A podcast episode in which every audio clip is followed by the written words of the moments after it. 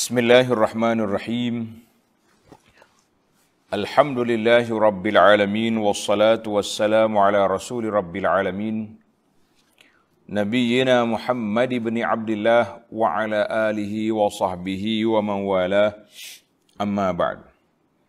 Muslimin dan muslimat, para penonton sekalian, Assalamualaikum warahmatullahi wabarakatuh.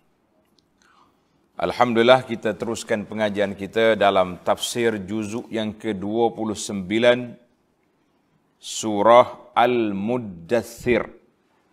Surah Al-Muddathir iaitu surah yang ke-8 dalam juzuk ini dan surah yang ke-74 dari awal Quran.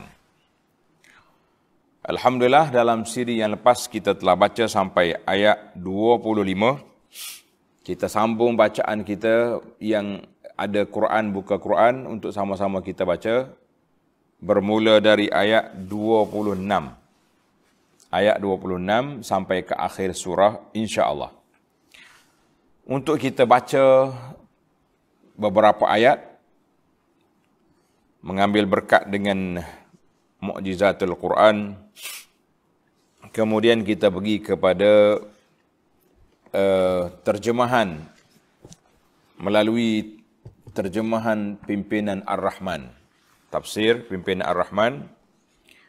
Tafsir ini dikeluar oleh pejabat Perdana Menteri, Jabatan Perdana Menteri Malaysia. Jabatan Perdana Menteri Malaysia.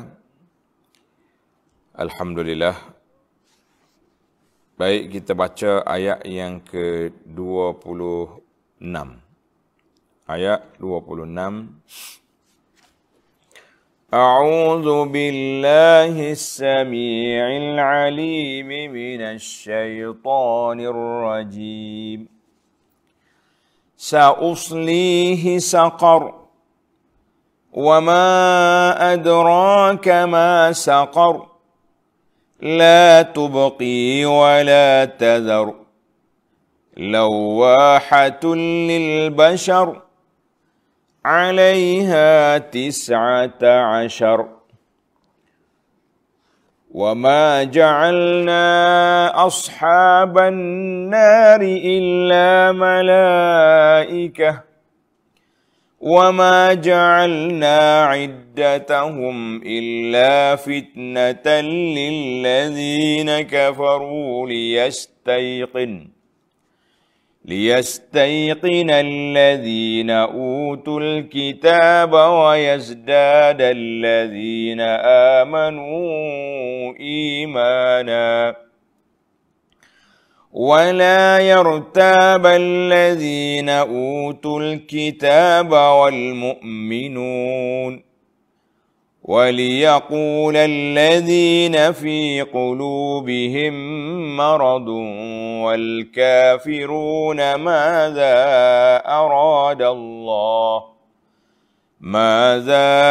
أَرَادَ اللَّهُ بِهَذَا مَثَلًا كَذَلِكَ يُضِلُّ اللَّهُ مَن يَشَاءُ كذلك يضل الله من يشاء ويهدي من يشاء وما يعلم جنود ربك إلا هو وما هي إلا ذكرى للبشر.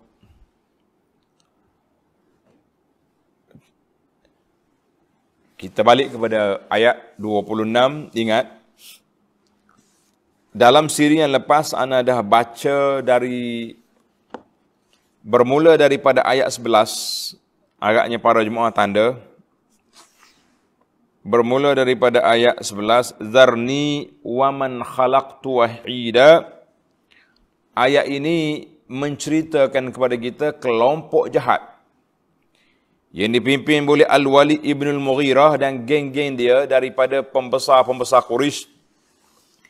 Oleh kerana Al-Walid ni orang yang paling tua di kalangan mereka, maka dialah menjadi ketua konspirasi untuk menjatuhkan Nabi sallallahu alaihi wasallam. Panjang cerita dia, detail Allah Ta'ala gambarkan bagaimana laporan mesyuarat mereka. Kemudian apabila selesai daripada kata-kata kafir ini, sampai ayat 20, perbincangannya, sampai ayat 25, dengan tuduhan-tuduhan jahat mereka, pada ketika itu Allah Subhanahu Wa Ta'ala bawa kepada kita hari ini keputusan apa yang Allah Ta'ala nak jatuhkan ke atas mereka. Jadi para jemaah sekalian, kita tengok dalam ayat 26. Puak kafir, oleh kerana kamu telah bersidang membuat tuduhan-tuduhan yang jahat terhadap Nabi SAW, dan tuduhan hasil resolusi persidangan itu dipakai sepanjang zaman oleh penentang Islam. Maknanya, sebab itu kejahatan ni jangan dimula. Sebab bila dia mula, dia tak mati. Ada orang kutip nanti.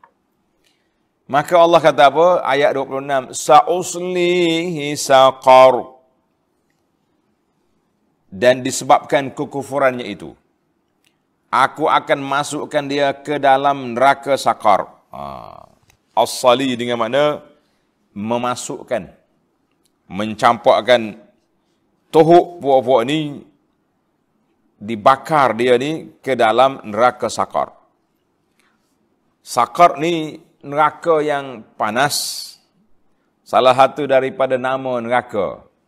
Dalam pengajian kita, dalam kitab Al-Alamul Akhir, dalam Al-Quran, Allah Ta'ala sebut 7 nama neraka. 7 nama neraka. Di antaranya saqar. Jadi ada yang mengatakan qila. Biasa kali kita baca dalam kitab tafsirnya, qila tu maknanya ada pandangan, ada orang kata. Tapi tak semesti dia sahih, dia tepat. Kecuali disokong oleh dalil-dalilnya sendiri, kan? Ada setengah tempat tu 2, 3 qila tu semua ada dalil. Kita kata ada pelbagai huraian. Qila as-saqar ni ad-darak as-sadis, lapis yang ke-6. Sebelum bawah sekali tu. Masya-Allah. Jadi inilah di antara huwa awwalu mawdi' zukira fi hadzal ism laha. Ni saqar ni dalam ayat ini merupakan tempat yang pertama Allah Taala sebut nama saqar di dalam Al-Quran. Maka orang tanya, apa dia saqar? Kan? Wa ma adraka ma saqar. Dan apa jalannya engkau dapat tahu kedahsyatan neraka saqar itu? Mu nak tahu. Saqar ni dia punya keganasan dia, dia punya banking dia setara mana? Allah tanya, "Wa ma adraka ma saqar?" Mu tahu berapa saqar tu? Bagaimana? Maka Allah jawab. Nah, saya ulang berapa kali dah. Dalam Al-Quran ni bila Allah Taala tanya, "Wa ma adraka?" Apa yang kamu tahu?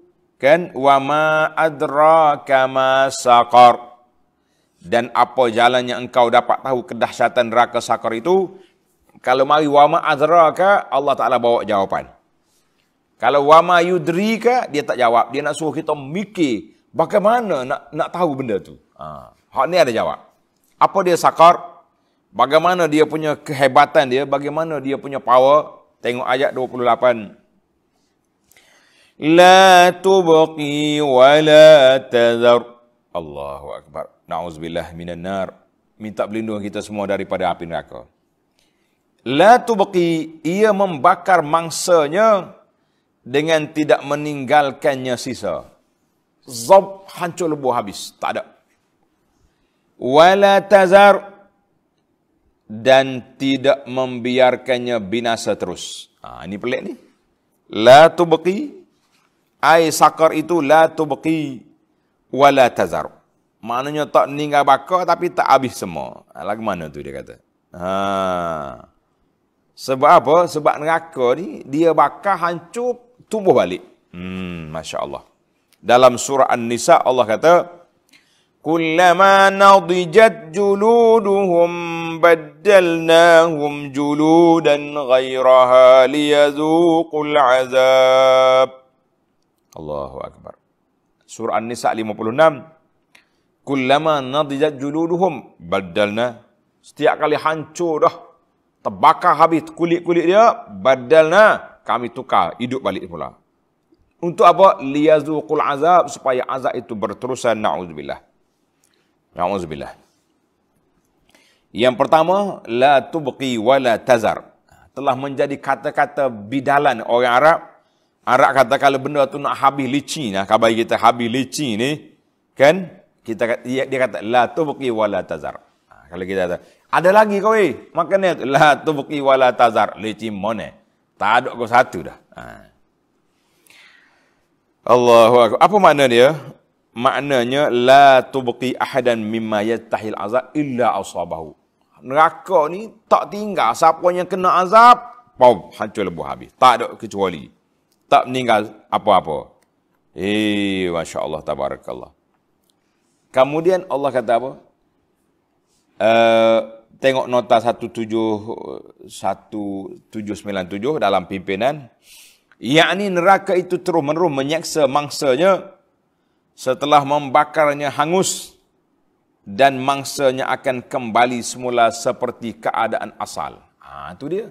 Naik balik, hidup balik, lalu dibakarnya hangus dan seterusnya begitulah wal iazubillah. Apalagi kerja sakar. La tubqi wa la tazar. Lawahatun lil bashar. Dan ia terus-menerus membakar kulit manusia. Na'udzubillah. Membakar kulit. Hangus, hancur, hidup balik. Itu kelebihan dia. Cara neraka. Kemudian Allah sebut ayat yang ke-30.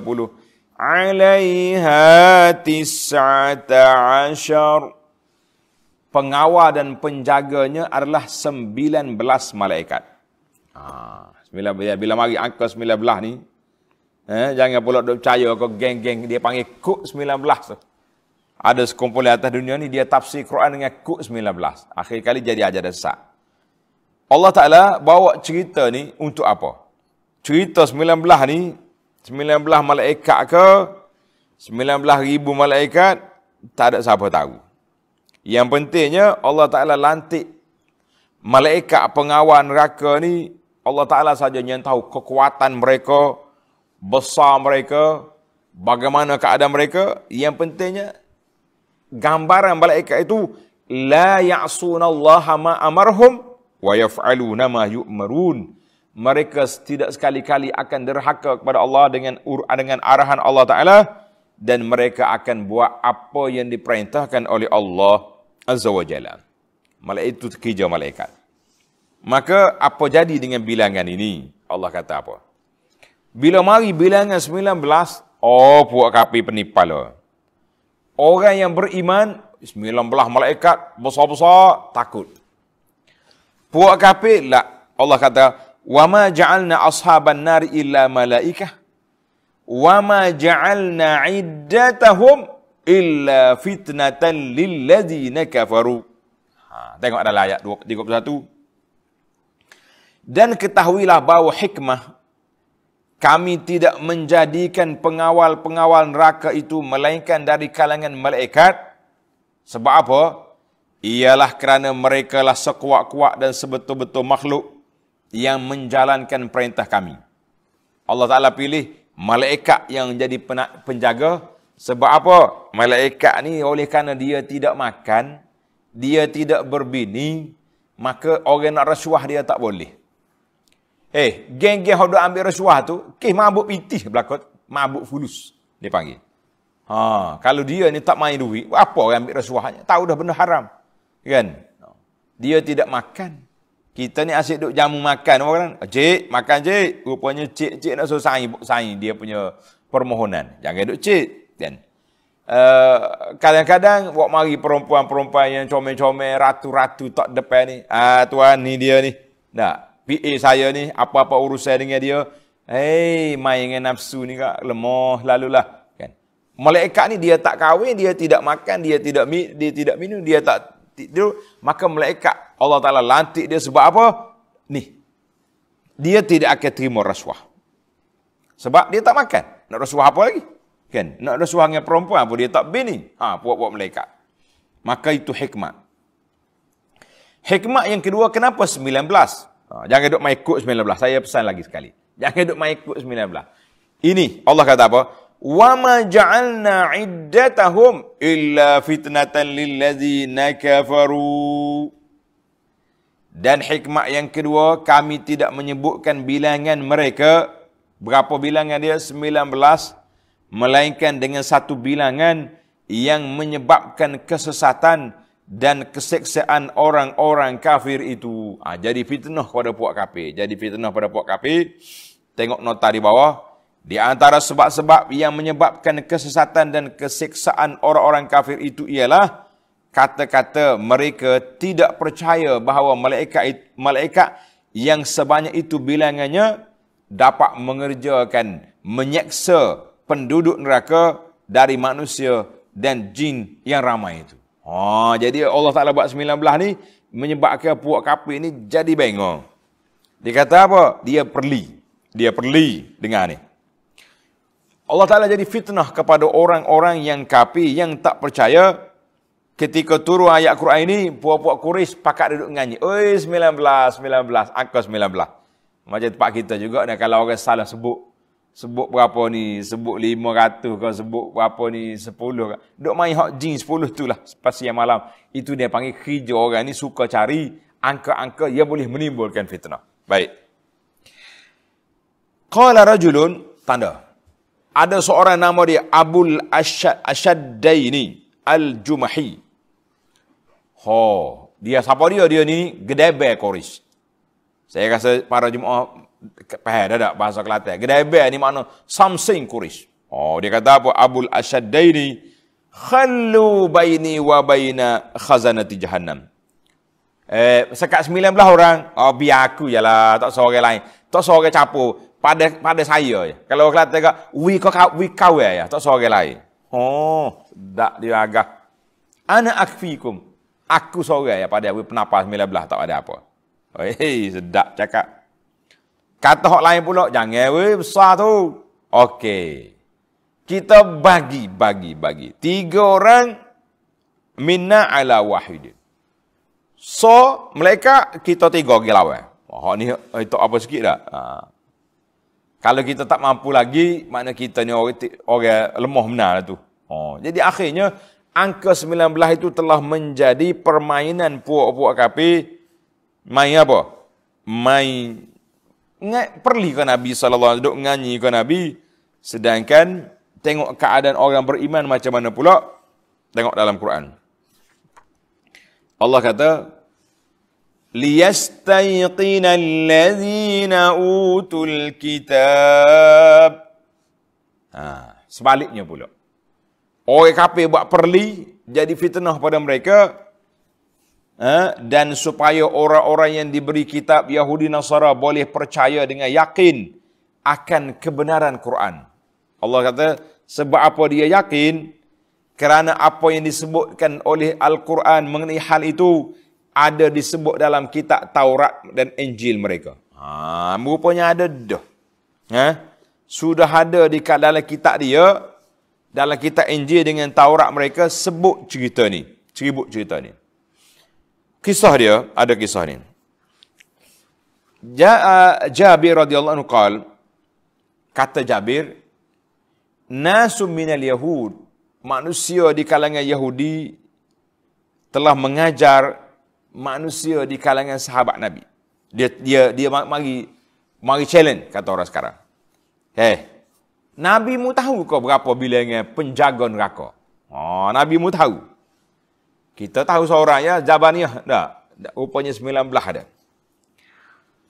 Faqalu, kata di sahabat Nabi, kami tak tahu, nanti kami tanya Nabi kami.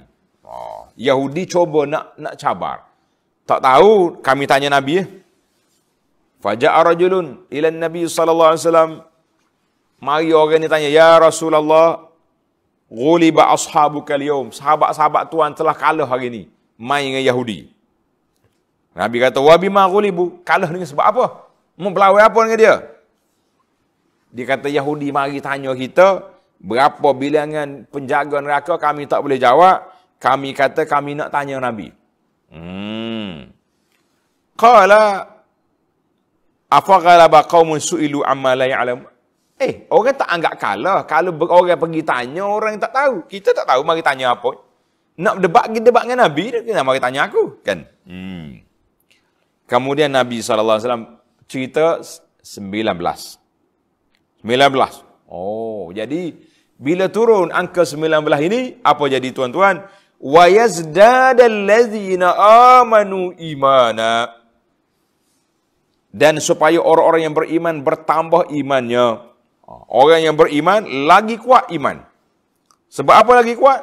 Hak kita buang Yahudi tadi ada dalam Quran. Maknanya, bukan kita, bukan Quran je. Iqrar, endorse kata benda 19 dalam Taurat dengan Injil juga sudah ada.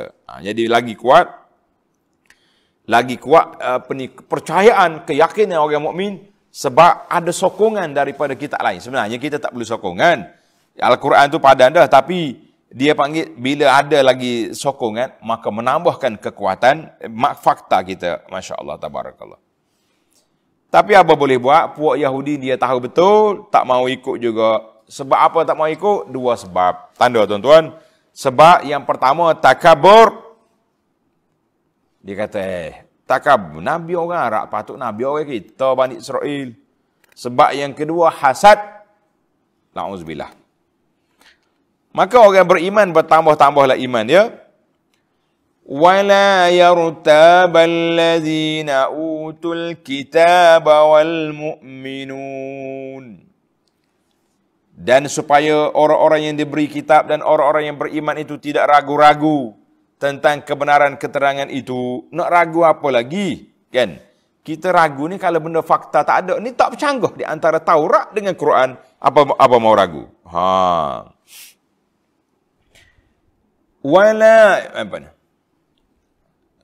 وَلِيَقُولَ الَّذِينَ فِي قُلُوبِهِمْ مَرَضٌ وَالْكَافِرُونَ مَاذَا أَرَادَ اللَّهُ بِهَذَا مَثَلًا. Dan supaya orang-orang munafik. Tengok. Kita kena ingat, ayat ini turun awal di Mekah. Munafik belum ada. Cuma kenapa dalam tafsir ini tulis supaya orang munafik?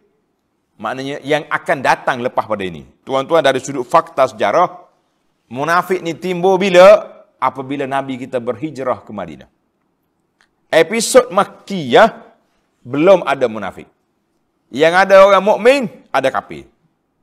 Munafik timbul, manusia yang ketiga ni timbul setelah berhijrah ke Madinah. Sebab bila boleh kuasa, geng-geng hak kafir tukar rupa. Orang panggil tukar baju. Inna ma'akum. Kami bersama kamu.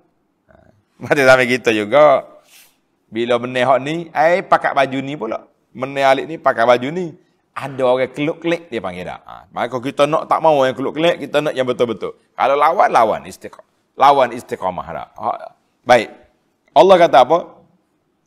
Dan supaya orang-orang yang ada penyakit syak ragu-ragu dalam hatinya dan orang kafir. Dia kafir ni ada dua jenis tuan-tuan. Satu kafir syak.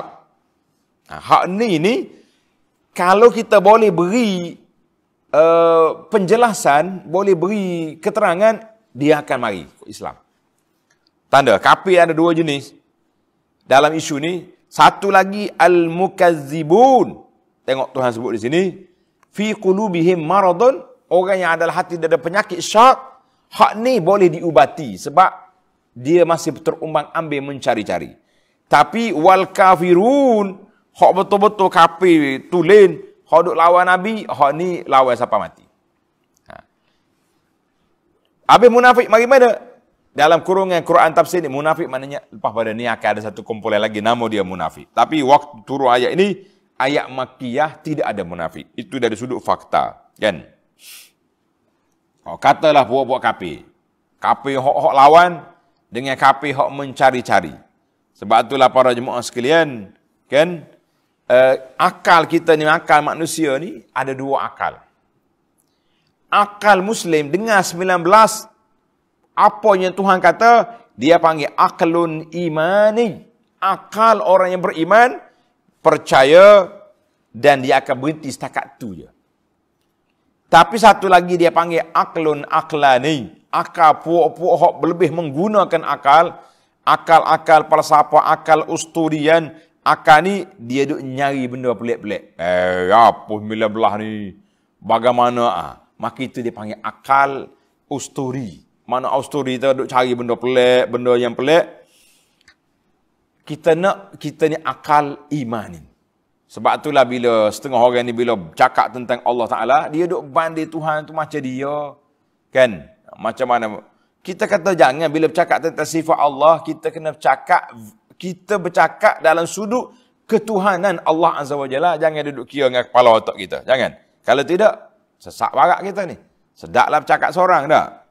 Baik. Jadi akal jangan, akal iman bukan akal khurafat. Dia percaya dengan benda-benda pelik.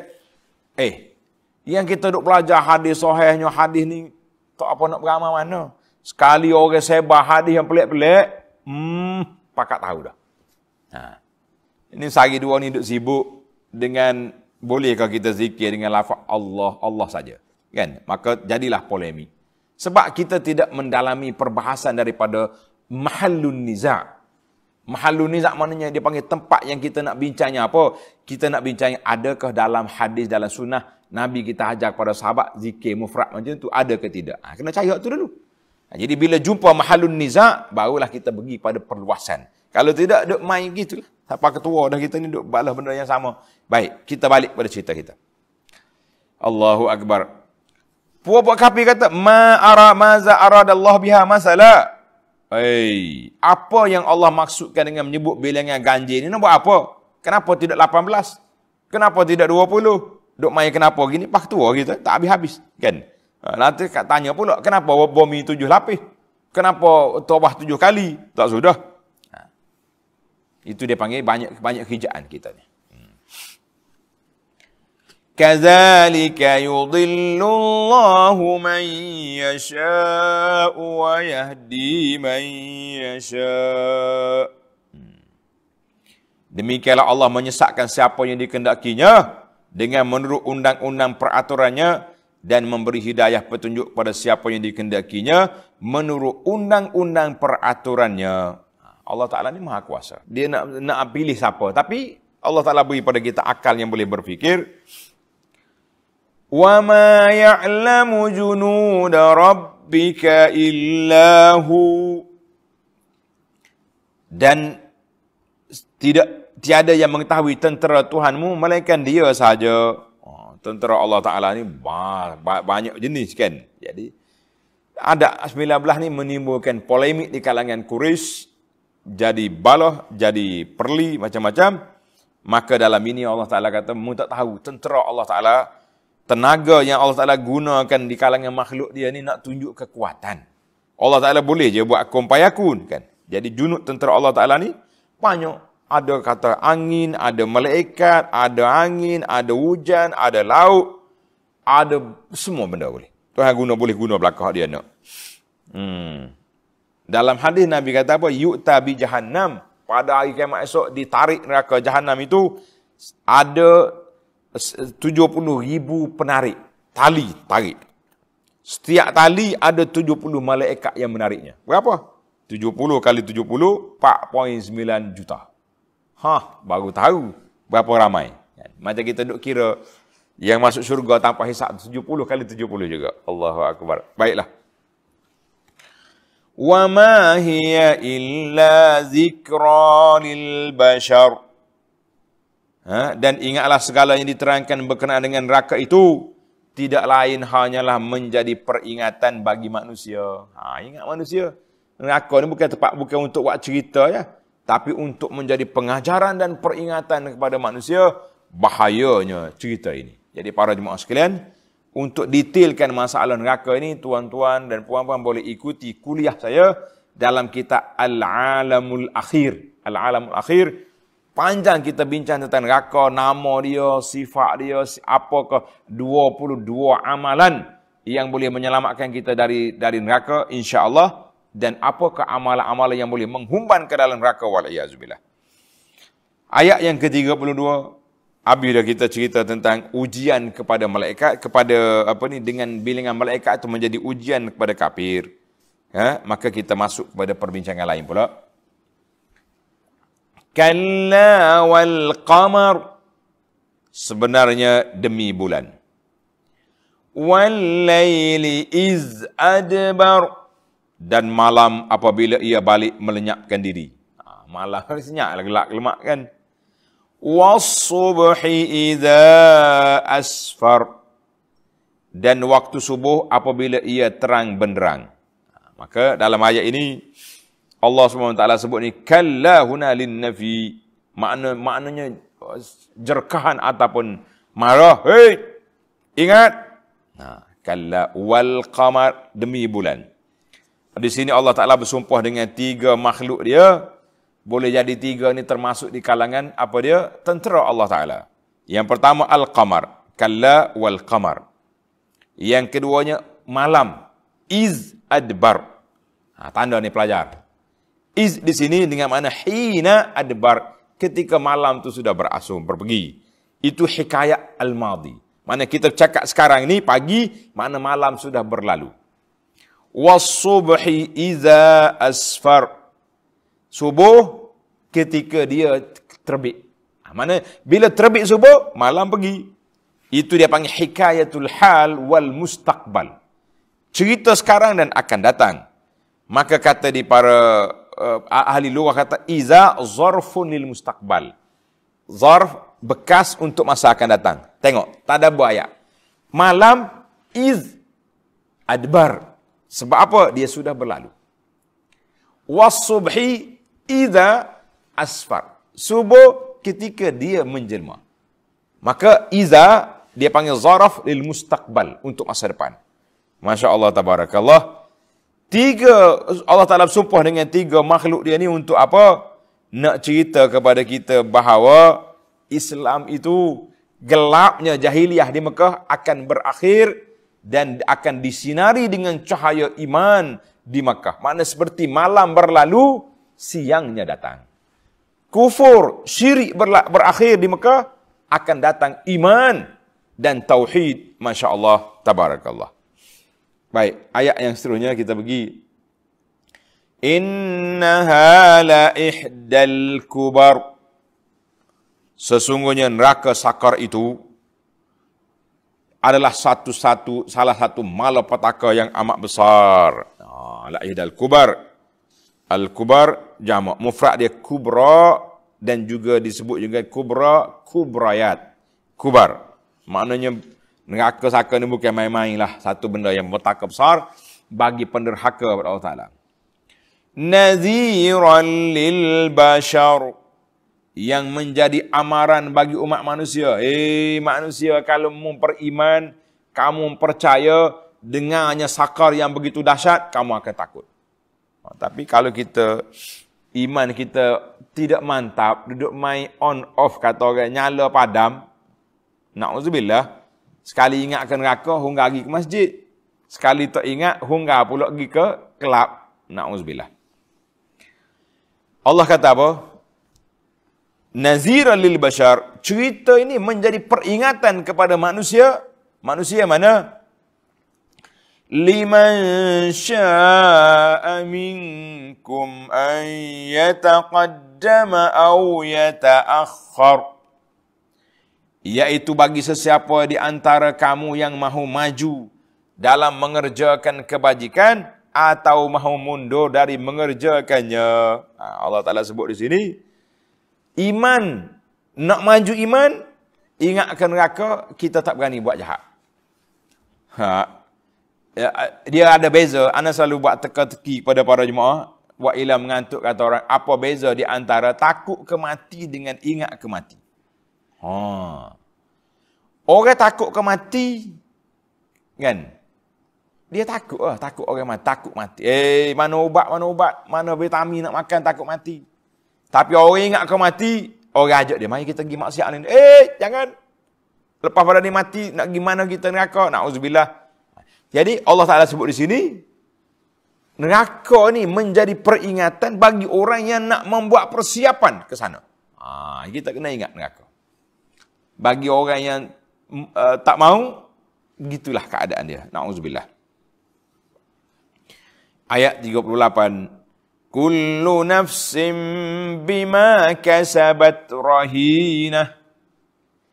Tiap-tiap diri akan terikat, tidak terlepas daripada balasan buruk yang dikerjakannya. Mu buat berapa? Rahinah ni orang panggil, inilah kedai Ar-Rahnu tu, tergadai, kedai gadaian. Maknanya setiap jiwa akan tergadai dengan apa yang dia buat di atas dunia dulu. Mu buat apa atas dunia dia? Buat baik, alhamdulillah. Buat jahat, celakalah dia. Nabi sebut dalam hadis yang sahih, kullun nasi yaghdu. Setiap bangun tu akan pergi, setiap manusia tu pagi-pagi ni akan pergi.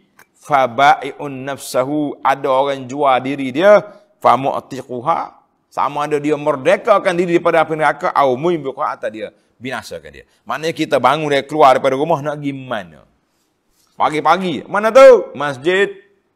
Alhamdulillah. Mana tu? Nak pergi tengok orang beli tiket judi. Na'udzubillah. Ini dia panggil binasa. Mana setiap orang tu tergadai dengan apa amalan yang dia buat atas dunia. Kita nak gadai diri kita kepada siapa? Nak gadai kebajikan, buat benda baik. Illa ashabal yamin. Kecuali puak kanan. Mana golongan kanan ni? Golongan ahli syurga lah, kan? Ashabul yamin, iaitulah ahlul imani wal Islam. Golongan kanan ni, orang beriman dengan orang Islam, sama ada mereka lepas 70,000 kali 70 tadi yang masuk syurga tanpa hisab, ataupun hisaban yasira. Hisaban yasira, ataupun mereka masih lagi dalam skop orang beriman tapi ada maksiat. Nabi kata, man nuqishal hisab uzib. Siapa kena tanya kira-kira dia, orang ni akan dikira sudah diazab. Nah. Allahu akbar. Baik. Fi jannati yatasaalun. Mereka ditempatkan dalam syurga yang penuh nikmat, mereka bertanya-tanya, anil mujrimin, tentang tempat tinggal orang-orang jahat, orang-orang yang bersalah. Dia pergi tanya tahu.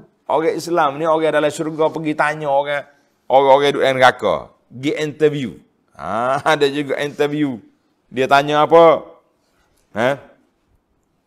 Dalam suratul A'raf Allah kata, wanada ashabul jannati ashaban nar.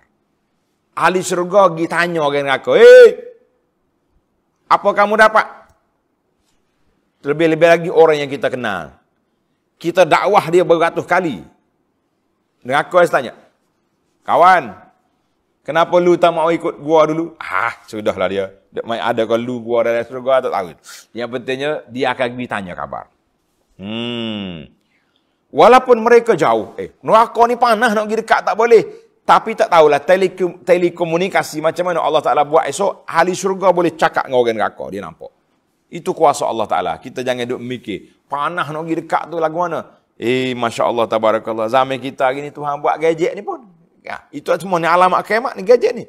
Ni gadget yang kita duduk main ni. Sama ada melekakan kita, atau mendekatkan kita kepada Allah Ta'ala. Kakah ni lah belakangnya. Orang kenapa tak dekat? Pagi boleh baca Quran. Ada live kita belajar. Tak ada live tengok YouTube contohnya. Dekat. Orang duduk ngopak kita share. Orang duduk kata orang kita baca. Ni celaka nama dia. Jadi alat ni dia panggil silah zuhadain, senjata yang ada dua mata. Mu nak iri hak mana? Boleh belaka. Orang apa ni? Orang Islam akan tanya orang kafir, anil mujrimin, ma salakakum fi saqar. Setelah melihat orang-orang yang berdosa itu, mereka bertanya, apakah yang menyebabkan kamu masuk dalam neraka? Member, kenapa masuk neraka? Kita ni kan, kalau kita pergi hospital, sambil-sambil duduk menunggu puah, nak tunggu nama, apa ni, orang panggil nama, tanya khabar juga tak, sakit ke apa?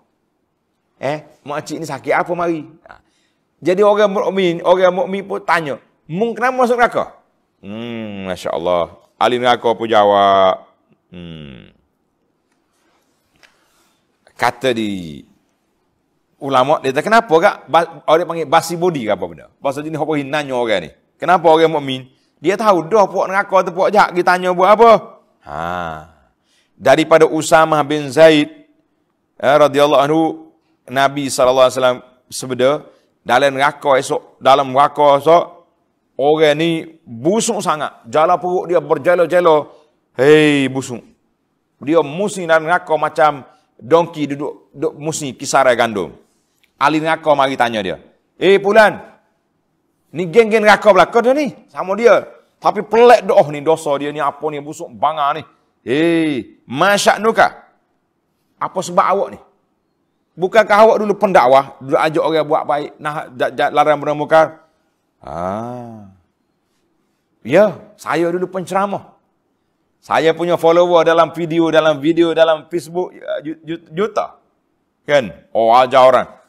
Tapi malangnya aku bercakap saja. Ha, ini dengar, ini saya sendiri sebagai pendakwah tuan-tuan, ahli-ahli pendakwah ni, dia kata kuntu amurukum bil ma'ruf, aku suruh membuat baik, aku tak buat. Aku larang membuat mungkar, aku pergi buat.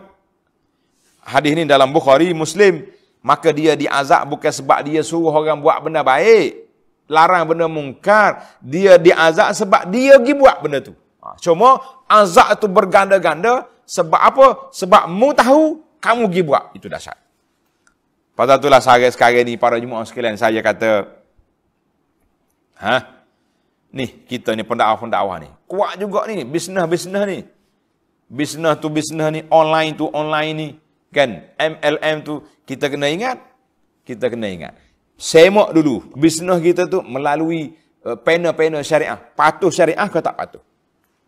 Ha, kalau tak patuh syariah jangan duk main. Kita larang orang buat maksiat, ambil riba, tapi kita berjebak dengan riba, di akhirat esok orang ni berpusing dalam neraka sebab dia larang orang, dia pergi buat. Na'uzubillah.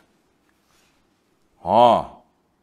Jawab dia ahli neraka, qalu lam naku minal musallin. Orang-orang yang bersalah itu menjawab, kami tidak termasuk dari kumpulan orang yang mengerjakan sembahyang. Masya-Allah. Orang duduk sembahyang dia duduk ngak-ngak baca lembu kenyang tepi jalan. Ya, ini dari sudut dia. Ini hubungan dia dengan Allah gagal. Dia tak sembahyang.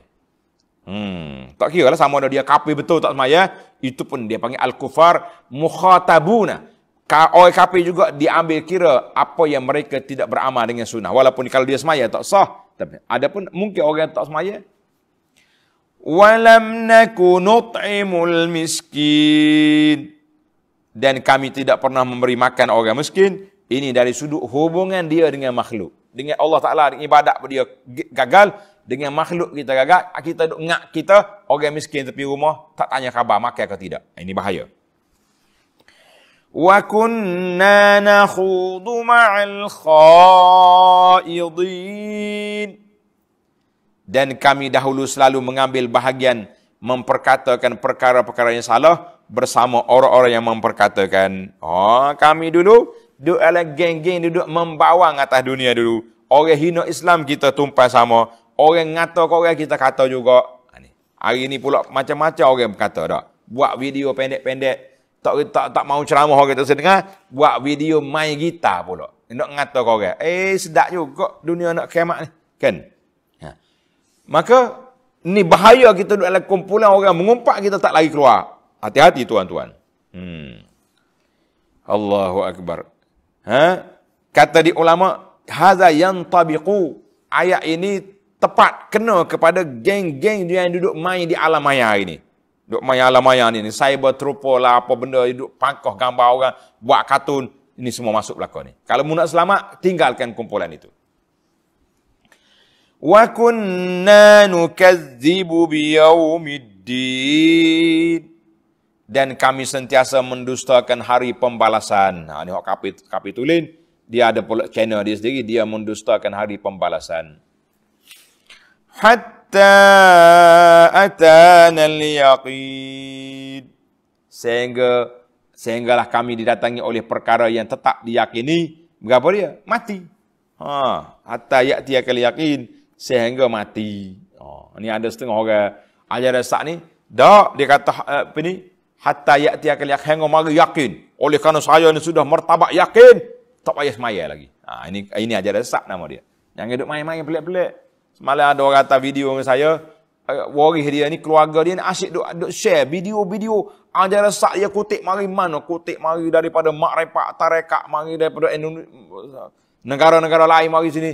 Kita kata hati-hatilah. Selagi orang tak bercakap qala Allah qala Rasul, tinggalkanlah. Sebab kita tak ada neraca nak menilai yang mana betul, yang mana. Kata orang yang mana kaca, yang mana berapa dia hak lawa kaca tu?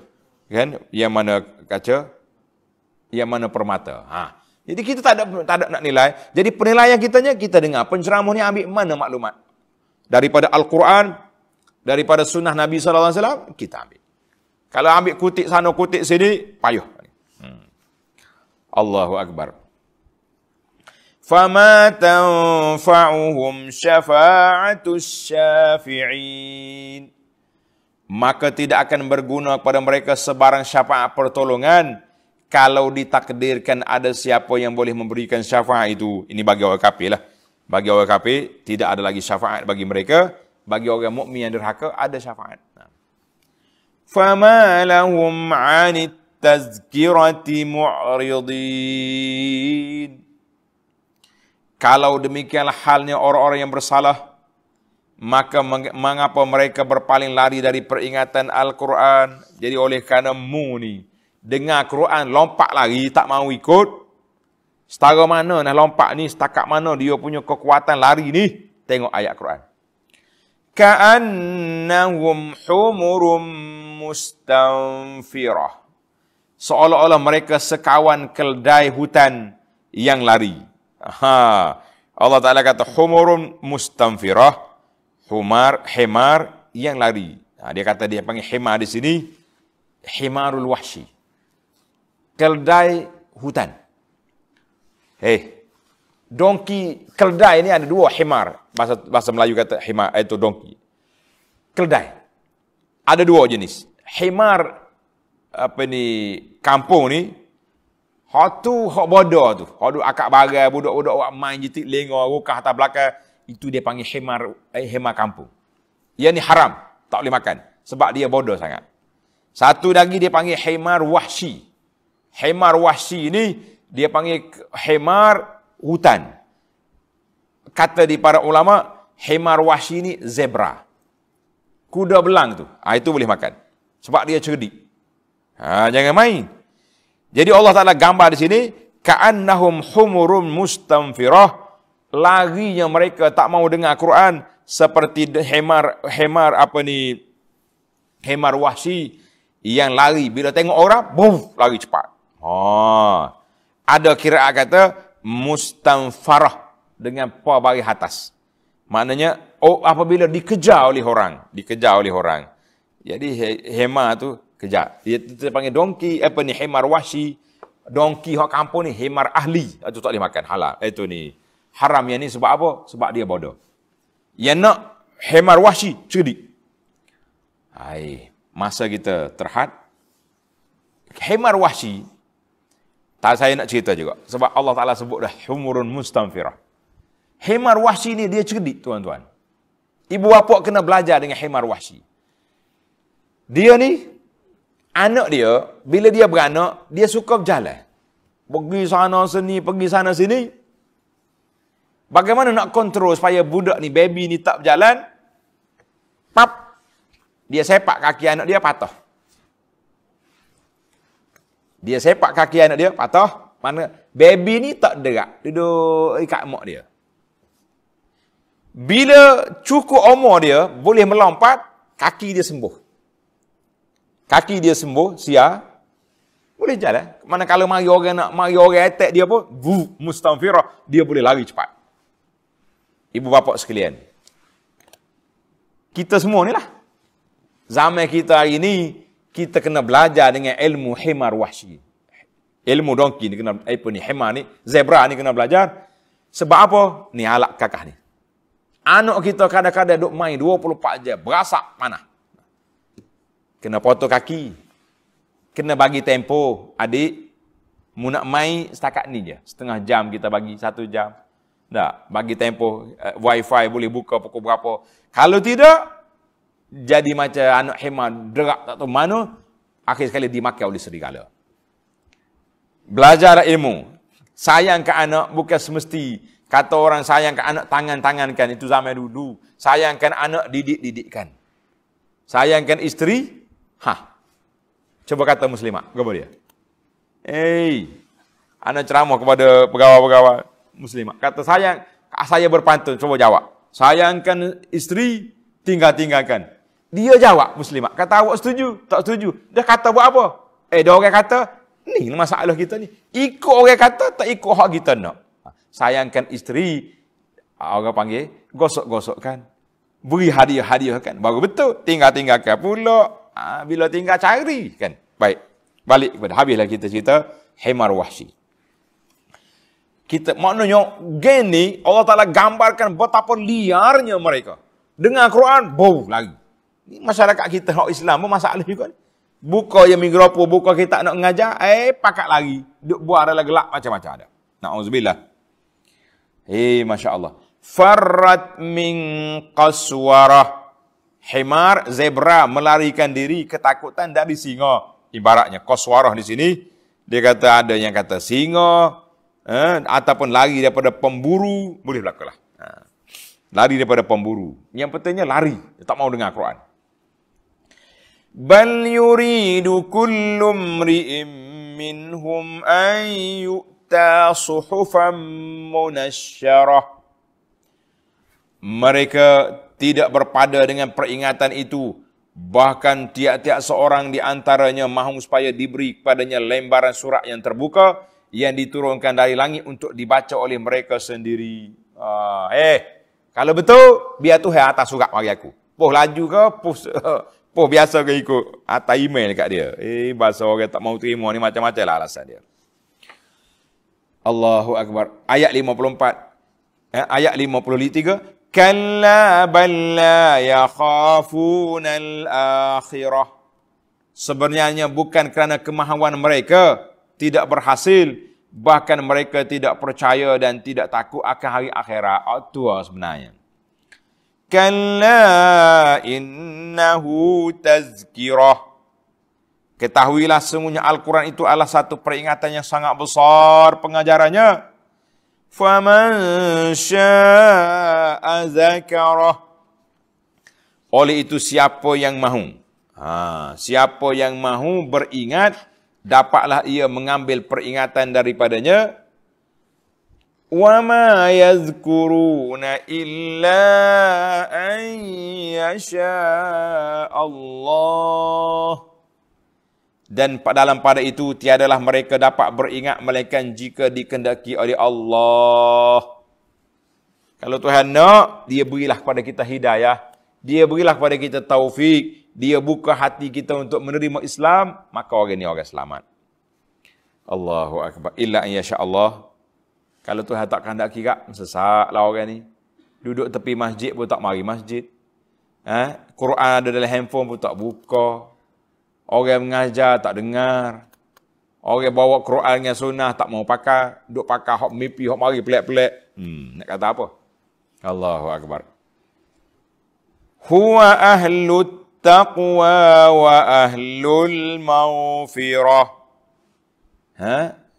Dan Allah lah jua yang berhak memberi, yang berhak dipatuhi perintahnya. Huwa ahlut taqwa. Allah Ta'ala lah ahli yang patut kita ikut, yang wajib kita ikut, kita takwa, kita takut pada dia. Wa ahlul maghfirah. Dan Allah jualah yang berhak memberi keampunan kepada orang-orang yang beriman, yang taat. Kata di ulama' tadabur, at-ta'bir bi ahlu. Ahlu taqwa dengan ahlu maghfirah mutafarrid. Ini je satu-satu dalam Quran yang disebut dalam Quran ini dan tidak ada tempat lain. Makna ahlu di sini dengan makna sahibun wa mustahak. Huwa ahlu taqwa ay sahib mustahak yang patut kita takut. Wa ahlul maghfirah, Tuhan yang berkuasa memberi keampunan. Jangan minta ampun dengan manusia dalam bab dosa pahala, jangan. Dalam bab kita salah dengan orang itu kena minta. Alhamdulillah, tamaklah kita surah Al-Muddathir. InsyaAllah kita masuk dalam siri yang akan datang surah Al-Qiyamah. Surah Al-Qiyamah ini surah yang ke-9 dalam juzuk yang ke-29. InsyaAllah. Subhanakallahumma bihamdika. Asyhadu an la ilaha illa anta astaghfiruka wa atubu ilaih. Wa sallallahu ala nabiyyina Muhammadin wa ala alihi wa sahbihi ajma'in walhamdulillahi rabbil alamin.